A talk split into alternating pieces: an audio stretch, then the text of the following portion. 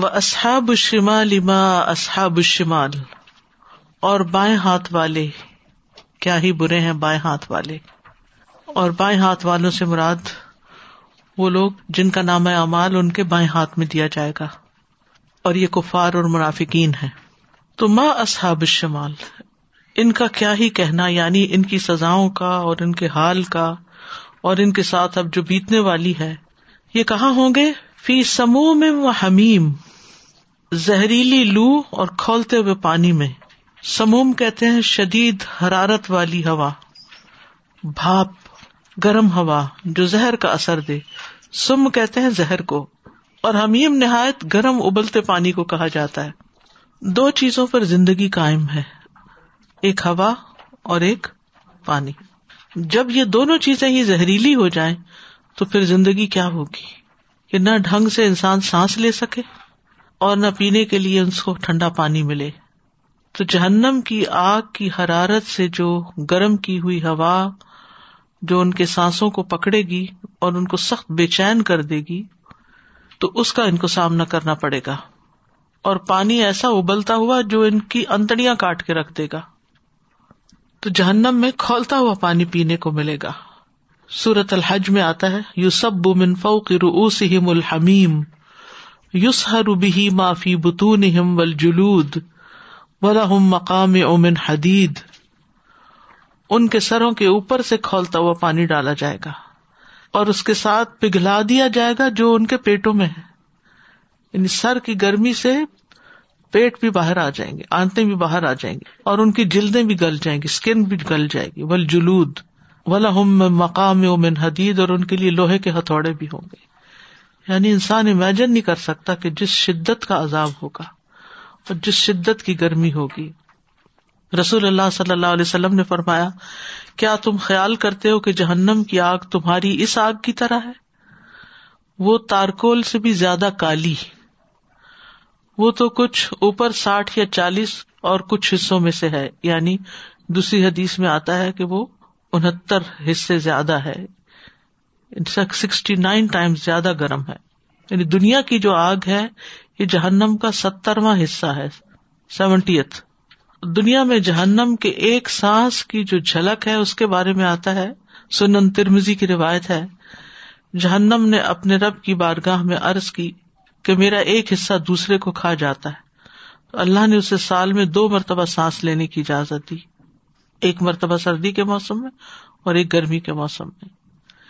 ایک جہنمی کا سانس 1 لاکھ سے زائد لوگوں کو جلا سکتا ہے۔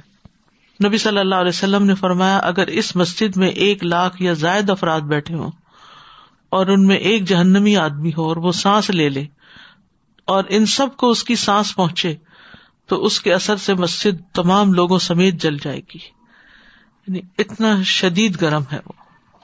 فی سموم و حمیم، کبھی آپ نے اندازہ کیا کہ لو چلتی ہے جب تو کیسی طبیعت کے اوپر گراں گزرتی ہے، تھوڑی سی گرمی بھی، اور اس وقت دل چاہتا کہ انسان کچھ ٹھنڈا پیے، ٹھنڈا اپنے اوپر ڈالے، تو پینے کا جو پانی ہوگا وہ بھی انتہائی ابلتا ہوا ہوگا۔ وظل من یحموم، اور سیاہ دھوئے کے سائے میں ہوں گے۔ ظل کا مطلب ہے سایہ، وہاں ظلن ذلیلا تھا اور یہاں یحموم کا سایہ، دھواں، اور یہ بھی مراد لیا گیا کہ کالے رنگ کی آگ ہوگی۔ جہنم کو جلایا گیا، پہلے سفید ہوئی، پھر سرخ ہوئی، پھر سیاہ ہو گئی۔ یحموم ہی کے لفظ سے حمتن کوئلے کے لیے آتا ہے، حما، تو ایسا دھواں جو گرم اور سیاہ ہو اور غلیظ ہو۔ دھواں آنکھوں میں بھی پڑتا ہے، اور دھواں اسموگ جو ہوتی ہے یا دھواں جو ہوتا ہے وہ ساری ہوا کو بھی خراب کر دیتا ہے۔ سورۃ مرسلات میں بھی آتا ہے انطلقوا الی ظل ذی 3 شعب لا ظلیل ولا یغنی من اللہب، چلو اس سائے کی طرف جو 3 شاخوں والا ہے، جو سایہ دینے والا نہیں اور نہ ہی آگ کی تپش سے وہ بچانے والا ہے، لا یغنی من اللہب۔ اور یہاں پر کیا فرمایا، لا بارد ولا کریم، نہ ٹھنڈا ہے نہ عمدہ، یعنی سایہ بھی دھوئے کا اور وہ بھی ٹھنڈا نہیں ہوگا، اور اس میں کسی قسم کی کوئی خیر نہیں ہوگی۔ ولا کریم، نہ اس کی شکل اچھی، خوش رنگ بھی نہیں ہوگا۔ آپ دیکھیں دھواں تو کبھی بھی دیکھ کے انسان کا دل، چاہے وہ سگریٹ کا دھواں ہو، چاہے وہ آگ سے نکلتا یا کسی فیکٹری سے نکلتا, دھواں ہمیشہ طبیعت کے اوپر ایک بوجھ ڈالتا ہے. اسی لیے کہا ولا کریم, نہ اس کا منظر اچھا, نہ اس کی بو اچھی, نہ اس کا سایہ اچھا, یعنی اس میں کوئی خیر نہیں ہوگی, کوئی اس میں خوشگواری نہیں ہوگی, کوئی فائدے کی چیز نہیں ہوگی. ان کو یہ سزا کیوں دی جا رہی ہے, کس جرم میں یہ پکڑے ہوئے ہیں؟ یہاں انہم کانوا قبل ذالک مترفین, اس سے پہلے یعنی دنیا میں یہ بڑے آسودہ حال تھے, مترف نعمتوں میں پالے ہوئے تھے, یعنی دنیا میں ان کو طرح طرح کی نعمتیں حاصل تھیں, نفسانی لذتوں میں مبتلا تھے, اسی وجہ سے دین کے پیغام کی طرف توجہ ہی نہیں کرتے تھے. یعنی دنیا نے ان کو اپنے اندر اتنا الجھایا ہوا تھا, وہ اس کو اس طرح اس کے اندر انجوائے کر رہے تھے, اس میں اتنے مست تھے کہ وہ دین کی بات سننے کو تیار نہیں تھے, اور پھر حرام کاموں کے ارتکاب میں تھے. اب یہاں پر یہ بھی تو کہا جا سکتا تھا انہم کانوا قبل ذالک مجرمین, مترفین کیوں کہا؟ یہ سزا کی شدت واضح کرنے کے لیے کہ جو شخص جتنی نعمت میں ہوتا ہے نا, اس کو تھوڑی سی تکلیف بھی بہت بڑی لگتی ہے. دنیا میں انہوں نے خوب مزے کر لیے, اور ان مزوں میں انہوں نے ہر طرح کی نافرمانیاں کر لی, حرام کاموں کا ارتکاب کر لیا, تو اسی لیے اب یہاں مترف شخص کو زیادہ سزا محسوس ہوتی. جہنم کا ایک غوطہ ساری دنیا کے مزے بلا دے گا. انس بن مالک کہتے ہیں کہ رسول اللہ صلی اللہ علیہ وسلم نے فرمایا, قیامت کے دن جہنم والوں میں سے ایک آدمی کو لایا جائے گا جو اہل دنیا میں بہت نعمتوں والا تھا, اس کو جہنم میں غوطہ دیا جائے گا. پھر اس سے کہا جائے گا, اے آدم کے بیٹے, کیا تو نے کبھی کوئی بھلائی بھی دیکھی, کوئی عیش بھی دیکھی, کیا تجھے کبھی کوئی نعمت ملی تھی؟ وہ کہے گا, میرے رب کی قسم کبھی نہیں. اور اہل جنت میں سے ایک آدمی کو پیش کیا جائے گا کہ جس پر دنیا میں سب سے زیادہ تکلیفیں آئی ہوں گی, تو جنت میں صرف ایک غوطہ دے کے پوچھا جائے گا, اے ابن آدم, کبھی تم نے کوئی تکلیف بھی دیکھی, کیا تجھ پہ کبھی کوئی سختی بھی گزری؟ وہ کہے گا, اے میرے رب, اللہ کی قسم کبھی نہیں, کوئی تکلیف میرے پاس سے نہیں گزری, اور نہ میں نے کبھی کوئی شدت اور سختی دیکھی. اب یہ مترفین کی کچھ علامات کیا ہوتی ہیں؟ تفسیر سعدی میں شیخ سعدی کہتے ہیں کہ وہ ایسے لوگ تھے کہ ان کی دنیا نے ان کو غافل کر دیا, انہوں نے دنیا کے لیے ہی کام کیا, دنیا کی آسائشوں میں مگن رہے, دنیا سے فائدہ اٹھاتے رہے, دنیا کی مہلت ہی نے ان کو اپنے عمل درست کرنے سے غافل رکھا, بس یہی وہ خوشحالی ہے جس کی بنا پر اللہ نے ان کی مذمت کی ہے. یعنی وہ ان کے سامنے صرف دنیا ہی دنیا تھی, دین کے لیے کوئی وقت نہیں تھا, عبادت کے لیے کوئی وقت نہیں تھا, آخرت کے سوچنے کے لیے کوئی وقت نہیں تھا. اسی طرح یہ بھی کہا گیا کہ وہ صرف دنیا کا علم رکھتے تھے, آخرت سے غافل تھے, جیسے سورۃ روم میں آتا ہے, یعلمون ظاہرا من الحیات الدنیا وہم عن الآخرۃ ہم غافلون. وہ صرف دنیا کی ظاہری زندگی کا پہلو ہی جانتے تھے اور آخرت سے بالکل غافل. ڈگریاں ہیں تو صرف دنیا کی, تعلیم ہے تو دنیا کی, دلچسپیاں ہیں تو دنیا کی, مہارت اور ایکسپرٹیز اور اسکلز سب دنیا کی, آخرت سے متعلق بالکل کورے, کچھ پتہ نہیں, بلینک, فلیٹ, کچھ علم نہیں. سورۃ النجم میں اللہ تعالیٰ فرماتے, فَأَعْرِضْ عَمَّنْ تَوَلَّىٰ عَنْ ذِكْرِنَا وَلَمْ يُرِدْ إِلَّا الْحَيَاةَ الدُّنْيَا ذَٰلِكَ مَبْلَغُهُم مِّنَ الْعِلْمِ. جو شخص ہمارے ذکر سے منہ موڑتا ہے اس کی پرواہ نہ کریں, ان کا غم نہ کھائیں. ایسا شخص دنیا کی زندگی کے سوا کچھ نہیں جانتا, ان کے علم کی پرواز بس یہیں تک ہے. تیرا رب خوب جانتا ہے کہ کون اس کی راہ سے گم ہو گئے اور کون ٹھیک راہ پہ چل رہا ہے. اسی طرح اللہ کی نافرمانیاں کرنے والے لوگ, وَإِذَا أَرَدْنَا أَن نُّهْلِكَ قَرْيَةً أَمَرْنَا مُتْرَفِيهَا فَفَسَقُوا فِيهَا. جب ہم ارادہ کرتے ہیں کسی بستی کو ہلاک کریں تو اس کے خوشحال لوگوں کو حکم دیتے ہیں, پھر وہ اس میں حکم نہیں مانتے, تو ان پہ بات ثابت ہو جاتی ہے, پھر ہم اسے بری طرح برباد کر دیتے ہیں. پھر اسی طرح صرف خوشحالی میں زندگی بسر کرنے والے, نہیں اللہ کو بھول کر. خوشحالی بذات خود کوئی بری چیز نہیں ہے, لیکن وہ خوشحالی بہت ہی بری ہے کہ جس میں انسان اللہ کو بھول جائے اور اللہ کے بندوں کا حق نکالنا بھول جائے, وہ ساری عیش و عشرت صرف اپنے ہی لیے رکھے, مڑ مڑ کے اور پلٹ پلٹ کے صرف اپنے اوپر ہی خرچ کرنا جانے, صرف اپنے ہی آپ کی فکر کرے اور دوسروں کی اس کو کوئی پرواہ نہیں کہ لوگ دنیا میں کس حال میں جی رہے ہیں. رسول اللہ صلی اللہ علیہ وسلم نے فرمایا, ناز و نعم کی زندگی سے بچو, کیونکہ اللہ کے بندے ناز و نعم کی زندگی نہیں بسر کرتے, بہت زیادہ نعمتوں میں نہیں پلتے. خود صحابہ کا اور نبی صلی اللہ علیہ وسلم کا طریقہ زندگی کیا تھا؟ لگژریس نہیں تھا, سادہ تھا کیونکہ وہ کسی مقصد کے لیے کام کر رہے تھے، وہ آخرت کے لیے کام کر رہے تھے. پھر دنیا چاہنے والوں سے اور دنیا کے پیچھے بھاگنے والوں سے اللہ بے نیاز ہے. نبی صلی اللہ علیہ وسلم نے فرمایا ان قریب آخری زمانے میں ایسے لوگ ہوں گے جو مسجدوں میں حلقوں کی صورت میں بیٹھیں گے، ان کی سب سے بڑی فکر دنیا ہوگی. یعنی بیٹھے مسجد میں ہوں گے لیکن باتیں دنیا کی ہو رہی ہوں گی. تم ایسے لوگوں کے پاس مت بیٹھنا کیونکہ اللہ کو ایسوں کی کوئی ضرورت نہیں.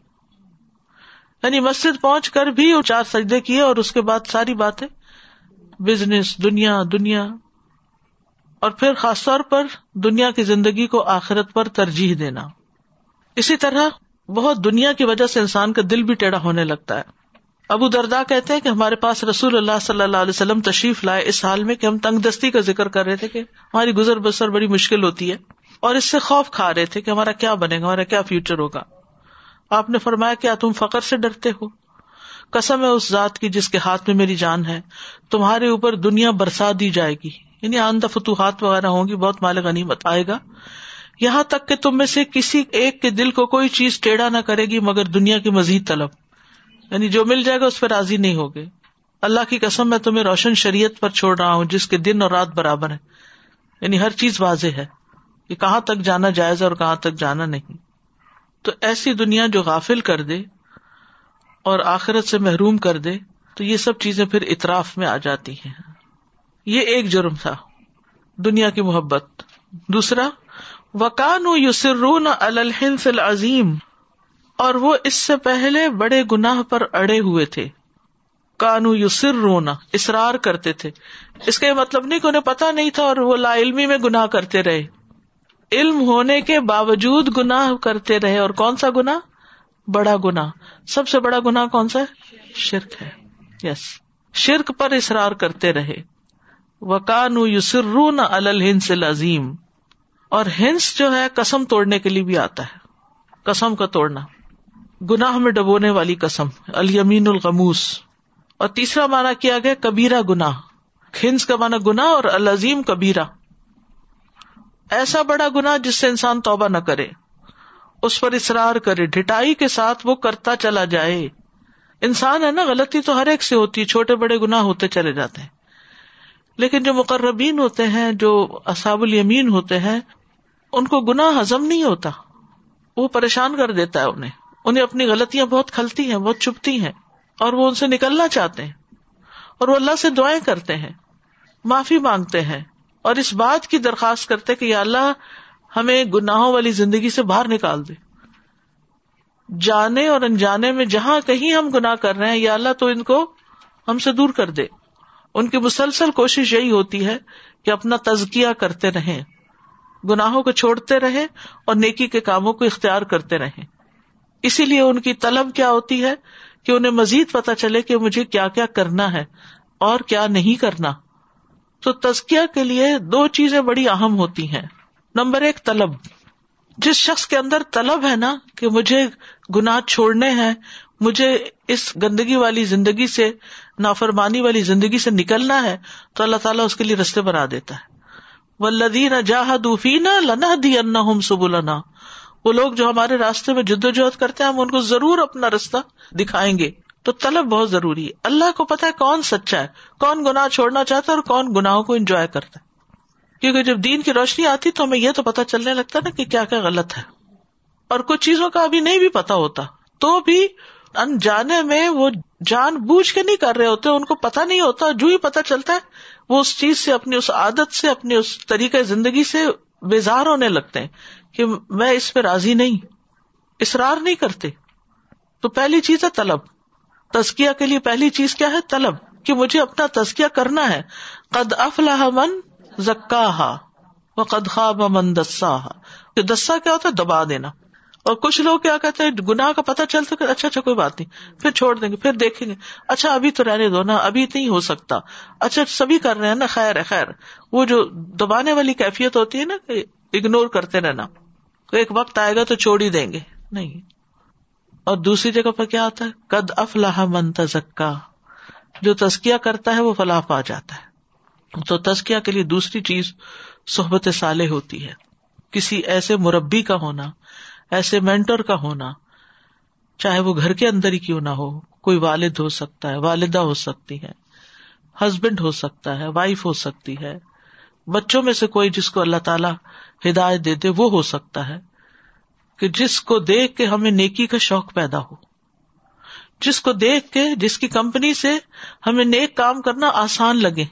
کیونکہ علم ہونا ایک چیز ہے اور عالم ہونا بھی ایک چیز ہے اور مربی ہونا دوسری چیز ہے. ہر عالم مربی نہیں ہوتا, اور مربی ضروری نہیں کہ بہت اعلیٰ درجے کا عالم ہو, لیکن وہ جو بندوں کو خیر کی طرف بلائے, یدعون الی الخیر, اور ضروری نہیں کہ وہ بہت نمایاں کوئی شخص ہو, نہیں, وہ ایک سیدھا سادہ سا آپ کے خاندان کا کوئی بزرگ بھی ہو سکتا ہے کہ جس کے پاس سے آپ اٹھے تو آپ کے دل میں خیال آئے کہ میں کہاں زندگی بسر کر رہی ہوں, کیا کر رہی ہوں, میں کس کام میں گزار رہی ہوں اور مجھے کرنا کیا چاہیے. یعنی جس کی کمپنی اور جس کی مجلس اور جس کے پاس سے اٹھ کر آپ کو خیر نصیب ہو. اسی لیے مچھلیاں اور چیونٹیاں اور ساری مخلوق ایسے بندے کے لیے دعائیں کرتی ہے, کیونکہ وہ دوسرے کی زندگی میں ایک خیر لاتا ہے. تو اگر مچھلیاں اور چیونٹیاں دعائیں کرتے تو ہمیں بھی ایسے لوگوں کے لیے دعائیں کرنی چاہیے. تو بہرحال یہ تزکیہ جو ہے یہ بڑا ضروری ہے. اسرار جو ہے یہ بہت خطرناک ہے, یہ جہنم میں لے جانے والا, اور اتنی سخت سزائیں اصحاب الشمال کی بتا کے یہ بتا دیا کہ وہ ہیں کون. وَكَانُوا يُصِرُّونَ عَلَى الْحِنثِ الْعَظِيمِ, اور ایک جرم کیا تھا, بس آسودہ حالی ان کی زندگی کا مقصد تھا. اور اصرار ہوتا ہے کسی چیز پہ اڑ جانا, میں نہیں اس کو چھوڑ سکتا, یہ میرے لیے تو بہت مشکل ہے کہ میں اسے چھوڑوں, اس طرح کا ایٹیٹیوڈ اختیار کرنا, چاہے وہ کوئی بھی کبیرہ گناہ ہو اس کے بارے میں. وَكَانُوا يَقُولُونَ أَإِذَا مِتْنَا وَكُنَّا تُرَابًا وَعِظَامًا أَإِنَّا لَمَبْعُوثُونَ أَوَآبَاؤُنَا الْأَوَّلُونَ, اور وہ کہا کرتے تھے کیا جب ہم مر جائیں گے اور ہم مٹی اور ہڈیاں ہو جائیں گے تو کیا واقعی ہم ضرور اٹھائے جانے والے ہیں. یعنی ان کو آخرت کا یقین نہیں تھا, اور کیا ہمارے پہلے باپ دادا بھی. عظام جو ہے عظم کی جمع ہے, عظم کہتے ہیں ہڈی کو, بڑی ہڈیوں کو, اسی سے عظمت بھی ہے, بڑائی. اور آپ دیکھیں جتنی بڑی ہڈیاں ہوتی ہیں اتنا ہی قد ہوتا ہے ہمارا. تو اولون اول سے ہے, اگلے, پہلے. کیا ہم اور ہمارے پہلے باپ دادا جو گزر چکے ہیں صدیوں میں وہ سب اٹھائے جائیں گے. یعنی موت کے بعد دوبارہ زندہ کیے جانے کا انکار کرتے تھے وہ, اور اس کے وقوع کو بہت دور سمجھتے تھے. سورۃ الانعام میں آتا ہے وَقَالُوا إِنْ هِيَ إِلَّا حَيَاتُنَا الدُّنْيَا, نہیں ہے یہ زندگی ہماری دنیا کی اور ہم ہرگز اٹھائے جانے والے نہیں ہیں, پھر نہیں پیدا ہوں گے. سورۃ الاسراء میں آتا ہے وَقَالُوا أَإِذَا كُنَّا عِظَامًا وَرُفَاتًا أَإِنَّا لَمَبْعُوثُونَ خَلْقًا جَدِيدًا, انہوں نے کہا کیا جب ہم ہڈیاں اور ریزہ ریزہ ہو جائیں گے تو کیا واقعی ہم ضرور نئے سرے سے پیدا کر کے اٹھائے جائیں گے. تو آپ دیکھیے کہ جن بچوں کے یا بڑوں کے دلوں میں یہ شک آ گیا ہے کہ مرنے کے بعد کی پتہ نہیں زندگی ہے یا نہیں, تو کتنے بڑے خطرے میں ہیں. اور یہ ایک بہت بڑی بیماری پھیلتی چلی جا رہی ہے کہ who knows, کون جانتا ہے کہ کل اٹھیں گے. کیونکہ آخرت کی فکر انسان کو سوچ پہ مجبور کرتی ہے کہ مجھے سوچ سمجھ کے زندگی بسر کرنی. آخرت کی فکر ہی انسان کو تقوی والی زندگی دیتی. جہاں آخرت کی فکر نہیں ہوتی وہاں انسان بے لگام ہو جاتا ہے, وہاں نہ اللہ کا حق پہچانتا ہے, نہ بندوں کا پہچانتا ہے, نہ ماں باپ کا پہچانتا ہے. تو یہ چھوٹی بات نہیں ہے, بہت بڑا جرم ہے.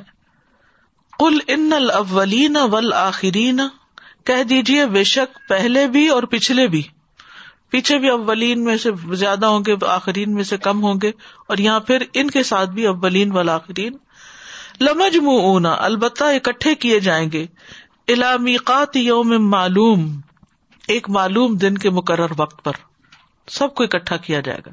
یعنی آدم علیہ السلام سے لے کر آخری انسان تک تمام لوگوں کو اٹھایا جائے گا, کسی ایک کو بھی نہیں چھوڑا جائے گا. سورۃ الکہف میں آتا ہے نا, یوم نسیر الجبال وترى الارض بارزۃ وحشرناہم فلم نغادر منہم احدا, ان میں سے کسی ایک کو بھی ہم نہیں چھوڑیں گے, کوئی بھی نہیں رہے گا باقی. نبی صلی اللہ علیہ وسلم نے فرمایا اللہ اگلوں اور پچھلوں کو کھڑے ہونے کی حالت میں ایک مقررہ دن کے لیے جمع کرے گا, جس کا ایک دن 40 سال کا ہوگا, ان کی آنکھیں پھٹی ہوئی ہوں گی اور اوپر اٹھی ہوئی ہوں گی, وہ مقدموں کے فیصلوں کا انتظار کر رہے ہوں گے. تو بہرحال اہل مکہ کی اور اس کے بعد بھی بہت سے لوگوں کی یہی مشکل رہی کہ ان کو آخرت پر یقین نہیں تھا، آخرت پر ایمان نہیں تھا، کیونکہ وہ کہتے تھے کیسے ہو سکتا ہے کہ مر کے جب انسان مٹی بن جائے، ریزہ ریزہ ہو جائے اور پھر دوبارہ پیدا ہو. حالانکہ قرآن مجید میں بہت سی مثالوں کے ساتھ یہ بات سمجھائی گئی کہ اللہ کے لیے دوبارہ پیدا کرنا کچھ بھی مشکل نہیں ہے، اور یہاں بھی یہی بات کی گئی کہ سبھی کو اللہ تعالیٰ پیدا کر دے گا، جس سورۃ تغابن میں بھی آتا ہے یوم یجمعکم لیوم الجمع ذالک یوم التغابن. ثم پھر کیا ہوگا، ثم انکم ایھا الضالون المکذبون، پھر بے شک تم اے گمراہو جھٹلانے والو. ضالون جو سیدھے رستے پہ چلتے چلتے رستہ بدل دے، بھٹک جائے، اور مکذبون جو وعد و وعید کو جھٹلا دے. تو اے وہ لوگوں جو ہدایت کے رستے سے بھٹک کر ہلاکت کے رستے پہ چل رہے ہو، اور وہ لوگوں جو اللہ اور اس کے رسول اور آخرت کو جھٹلا رہے ہو، مکذبون. لآکلون من شجر من زقوم، یقیناً کھانے والے ہو زقوم کے درخت میں سے. یعنی مرنے کے بعد جو لوگ اللہ جن کو اٹھا کھڑا کرے گا ان کو پھر زقوم کا کھانا کھانے کو دے گا. دنیا کے کھانے ختم ہو جائیں گے، ساری عیش و عشرت ختم ہو جائے گی. فَمَالِئُونَ مِنْهَا الْبُطُونَ، پھر اس سے پیٹ بنیں گے. پیٹ انسان کب بھرتا ہے، پیٹ بھر کے کب کھاتا ہے، بہت بھوک. ایک تو کھانا اچھا لگے، یا پھر یہ کہ بہت بھوک لگے، بہت سخت بھوک لگی تو انسان پھر تیز تیز کھانا شروع کر دیتا ہے اور بہت پیٹ بھر لیتا ہے. تو یہاں پر زقوم جو انتہائی کڑوا ہوگا، انتہائی کڑوا ہوگا، لیکن اس کے باوجود وہ اس کو بھوک کے مارے کھا جائیں گے، اور جب کھائیں گے تو اتنا انیزی فیل کریں گے، جس کا سورۃ الدخان میں ذکر آتا ہے کہ تھور کا درخت گناہگار کا کھانا ہوگا جو پگھلے ہوئے تانبے کی طرح پیٹوں میں جوش مارے گا، یعنی اندر جا کے یعنی اس کی پین شروع ہو جائے گی، جیسے کھولتا ہوا پانی جوش مارتا ہے. اسے پکڑو، پھر اسے بھڑکتی آگ کے درمیان تک دھکیل کے لے جاؤ، پھر کھولتے پانی کا عذاب اس کے سر کے اوپر سے انڈیل دو. پھر اسے کہا جائے گا اب چکھو سزا، تم بڑے معزز اور شریف بنے پھرتے تھے، خافضۃ الرافعہ. اور پھر یہ کھا کے فشاربون علیہ من الحمیم، اوپر سے پانی جو ہوگا وہ سخت گرم ابلتا پانی پیئیں گے. اب دیکھیے کہ زقوم جیسی کڑوی چیز، جیسے کریلے کھا لیتے نا انسان، یا کڑوی کوئی چیز کھا لیتا ہے، یا زیادہ مسالے والی کھا لیتے تو پھر پیاس بھی زیادہ لگتی ہے. تو زقوم جیسی چیز کھا کے پھر پیاس بھی خوب بڑھکے گی. ایک قطرہ جو زقوم کا نا اگر دنیا میں ٹپکا دیا جائے تو سب کی زندگی تلخ ہو جائے، پوری دنیا کا نظام ختم ہو جائے، اتنی تکلیف دہ چیز ہے وہ. تو جس کا کھانا ہی زقوم ہوگا اس کا پھر کیا بنے گا. اور پھر وہ جو مجبوراً پیٹ بھر کے کھا لے، اور اوپر سے پھر کھولتا ہوا پانی پیے، باہر کی آگ کے ساتھ اندر بھی ایک آگ بھڑک اٹھے گی. اور پانی کیسے پیئیں گے، پیچھے ہوا اور پانی کی بات ہوئی نا، تو یہاں پر پانی کیسے پیئیں گے، فشاربون شرب الہیم، پھر پیاس کی بیماری والے اونٹوں کے پینے کی طرح پینے والے ہیں. یہ آہیم کی جمع ہے، ہائمہ کی جمع ہیمان اور آہیم کی جمع ہیم، سخت پیاسا اونٹ. فشاربون شرب الہیم یعنی پیتے ہی چلے جائیں گے. دنیا میں تو اگر آپ سخت گرم چائے کا ایک سپ بھی لے لیں تو پھر واپس اتنی دیر رکھتے ہیں کہ ٹھنڈا ہو جائے، لیکن وہ ابلتا پانی پی جائیں گے. یہ جو ہیم و حیام ہوتا ہے نا، یہ اونٹ کی ایسی بیماری ہوتی ہے جس میں اس کو بس پیاس نہیں ختم ہوتی، پانی پی پی کے مر جاتا ہے، پیٹ پھٹ جاتا ہے اس کا. استسقاء کا مرض سنا ہوا آپ نے، پیٹ میں پانی بھر جاتا ہے. ہذا نزلہم یوم الدین، یہ ان کی مہمانی ہے روز جزا کو. جیسے نیک لوگوں کی مہمانی ہے، اسی طرح ان جہنمیوں کی بھی میزبانی ہے یوم الدین کو، جزا سزا کے دن کو. ھذا نزلھم یوم الدین، یعنی ایمان والوں کے برعکس مہمان نوازی ہوگی ان کی. ایمان والوں کی مہمان نوازی کیا ہوگی، ان الذین آمنوا وعملوا الصالحات کانت لہم جنات الفردوس نزلا خالدین فیہا لا یبغون عنہا حولا. اور یہاں پر اس کے بالکل برعکس ہوگا. بسم اللہ الرحمن الرحیم، وأصحاب الشمال ما أصحاب الشمال، في سموم وحمیم وظل من يحموم لا بارد ولا كريم إنهم كانوا قبل ذلك مترفين وكانوا يصرون على الحنث العظيم وكانوا يقولون أإذا متنا وكنا ترابا وعظاما أإنا لمبعوثون أو آباؤنا الأولون قل إن الأولين والآخرين لمجموعون إلى ميقات يوم معلوم ثم إنكم أيها الضالون المكذبون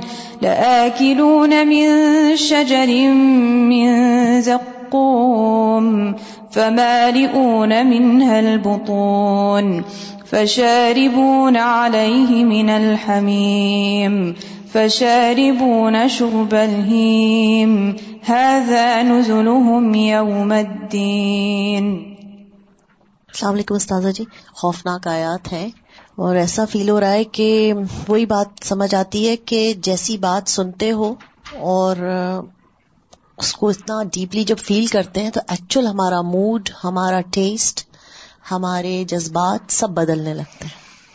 تھوڑی دیر پہلے جب ہم جنت کا نظارہ دیکھ رہے تھے تو ایک دم ہی دل اطمینان میں آنے لگا تھا اور خوشی سی فیل ہو رہی تھی کہ انشاءاللہ. اب دیکھیے کیوں حضرت عمر کہتے تھے کہ میرا ایک پاؤں جنت میں ہو تو بھی مجھے ڈر ہو گیا کہ کہیں میں روک نہ دیا جاؤں، اور ہم مطمئن ہو کے بیٹھے ہوئے پتہ نہیں کون کون سے بڑے گناہ کر رہے ہیں جن کا احساس تک بھی نہیں. اور دوسری بات میں ایک چیز نوٹ کر رہی تھی کہ آپ ابھی پیچھے ہم نے پڑھا تھا کہ جنت کے اندر پیاس اور بھوک کا ایسا کوئی عالم نہیں ہوگا جی. اور ہم جو کھا پی رہے ہوں گے اور جو اتنا کچھ انشاءاللہ جو جنتیوں کو مل رہا ہوگا وہ ان کے مزے کے لیے ہوگا، just they are enjoying it.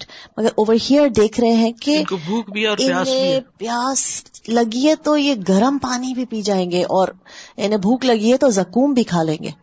I mean اتنا کھا لیں گے کہ پیٹ بھر کے کھا لیں گے. تو یہ دونوں چیزیں یہاں اپوزٹ ہیں. اللہ تعالیٰ معاف کرے. اللہ تعالیٰ استاذ جی، جیسے سورہ بقرہ میں اللہ سبحانہ تعالیٰ فرماتے ہیں بلا من کسب سیئۃ احاطت بہ، یعنی اپنی بری عادت وہ چھوڑ کے ہی نہیں دیتا، پکڑ کے ہی رکھتا، اسی کے چکر جی. اور دوسری استاذ جی میں شیئر کرنا چاہ رہی تھی کہ بچے پڑھتے ہیں، اسکول ہے اس کو چلاتے ہیں، تو اس میں نا بچوں کو سٹوری ضرور بتایا کریں. یعنی قرآنی سٹوری تو سارے ہی بتاتے ہیں، انبیاء کی تو سارے ہی بتاتے ہیں، صحابہ کی کوئی نہیں بتاتا، تو وہ بہت زیادہ افیکٹو ہوتا ہے بچے. اسی لیے صحبت صالح اگر ویسے نہیں، ہمیں یہی ہم کہتے ہیں ہم کہاں سے کوئی ڈھونڈنے، کوئی ہے ہی نہیں، سبھی لوگ ایسے ہیں، کسی پہ ٹرسٹ نہیں، تو پھر کتابوں میں سے ڈھونڈیں صحبت صالح، صحابہ کی کہانیاں پڑھیں، صراط الذین انعمت علیہم. یہ جو مترفین والی بات ہے سادہ جی ہمیشہ بہت زیادہ ڈراتی ہے کہ اگر اللہ سبحانہ تعالیٰ نے دنیا میں کچھ دیا ہو تو نہ چاہتے ہوئے آپ ایک ڈپینڈنس کریٹ ہو جاتی ہے، ہیبٹ ہو جاتی ہے. اگر ہم ایک تھوڑا سا براڈر سینس میں دیکھیں، آپ سمجھیں کہ نارتھ امریکہ میں پلنے والے زیادہ تر بچے ایک طرح سے خوشحالی میں ہی پل رہے ہیں کمپیئر ٹو ہمارے دوسرے ملکوں کے، جن کے پاس خود نہیں، ظاہر جو وظیفہ ملتا ہے اس سے بھی خواہشات پوری ہو جاتی ہیں. تو میں یہ دیکھ رہی تھی جیسے چھوٹی چھوٹی چیزیں ہوتی ہیں. نارتھ امریکہ میں رہنے والے بچے جب کسی بھی ایسی جگہ جاتے ہیں تھرڈ ورلڈ کنٹریز میں، کوئی کیڑا پتنگا کوئی چیز آ جائے تو بالکل because they are not used to these things.